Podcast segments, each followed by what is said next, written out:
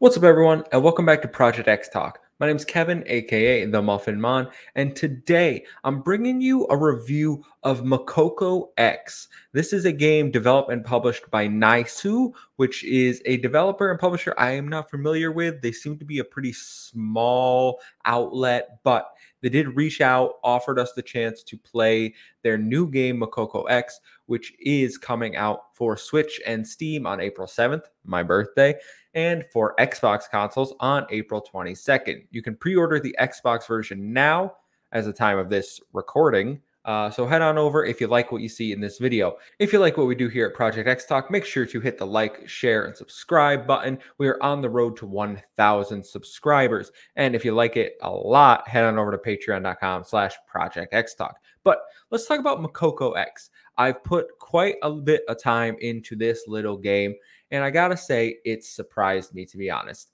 So the game is pretty simple. It's an arcade game at its core. There is a story, but it's mostly told through text dialogue, and it's nothing really intriguing, in my opinion. I never found myself captivated by the story. Majority of the time, I would actually skip past it just to get to the levels because the gameplay is actually pretty fun here. And this is what I think is the redeeming quality for this title the game is super arcadey, unabashedly so. You basically control this little spaceship and you cut off pieces of the map. And you are basically in a t- territory war with a boss and enemies. So, the idea of the game is you control your little spaceship, you hold down the A button if you're using a gamepad, uh, spacebar if you're using the uh, mouse and keyboard, but you can move along your little red line and cut out sections of the environment. And this will lead to you getting power ups and bonuses if you cut out those question mark blocks that you can see on the screen, and depending on how much of the environment you've actually taken away from the enemy. This game is fun. It's actually super addicting. It's very arcadey to a great, great deal. Uh, it'd be perfect. It might be a phone game already, but if not, I think this would do super well on mobile, and it is coming to Switch. So honestly, I think for Switch players, this game would be super good in handheld because it does let you just have that little like pick up and play for a little bit, do a few levels the way it's structured is there's eight girls that you are trying to rescue throughout the course of the game in the story mode, each with their own little backstory and why they're being kidnapped by these uh, ethereal beings. You know, one of them is like a space pirate. Um, it's it's really silly.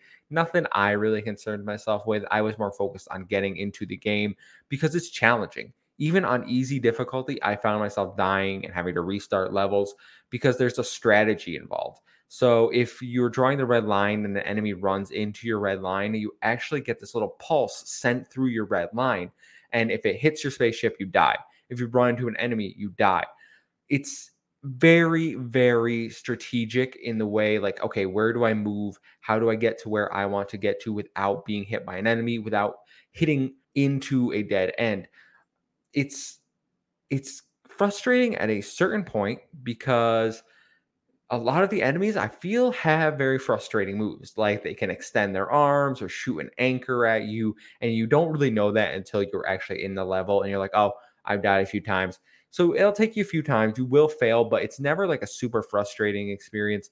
I always am like, okay, I, I got it now. Like I'm frustrated. I died a silliness right there one time, but it's not gonna happen again. I'm gonna get back up, I'm gonna reload the level, and I'm gonna get at it.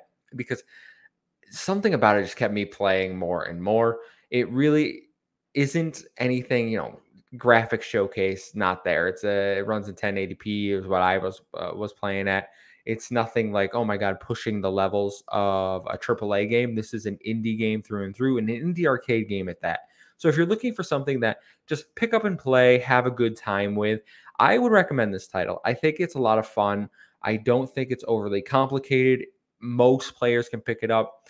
And if you finish all the levels, there are three levels for each girl and then a boss battle for each girl. You get a nice little artwork picture of them. So if you're into that kind of uh, Japanese art art style uh, reward, then go for it. That's my review of Makoko X. A little short and sweet review. I think it's a really fun title. I'm going to play some more of it, uh, have fun, just beating the levels. Something about this just keeps me coming back to it.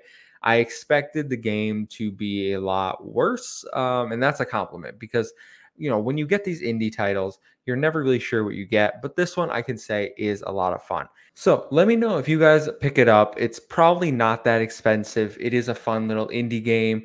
And let me know your thoughts down below. Like, share, subscribe for the video. We'll see you next time for more content here at Project X Talk. I've been Kevin. I'll see you. Goodbye.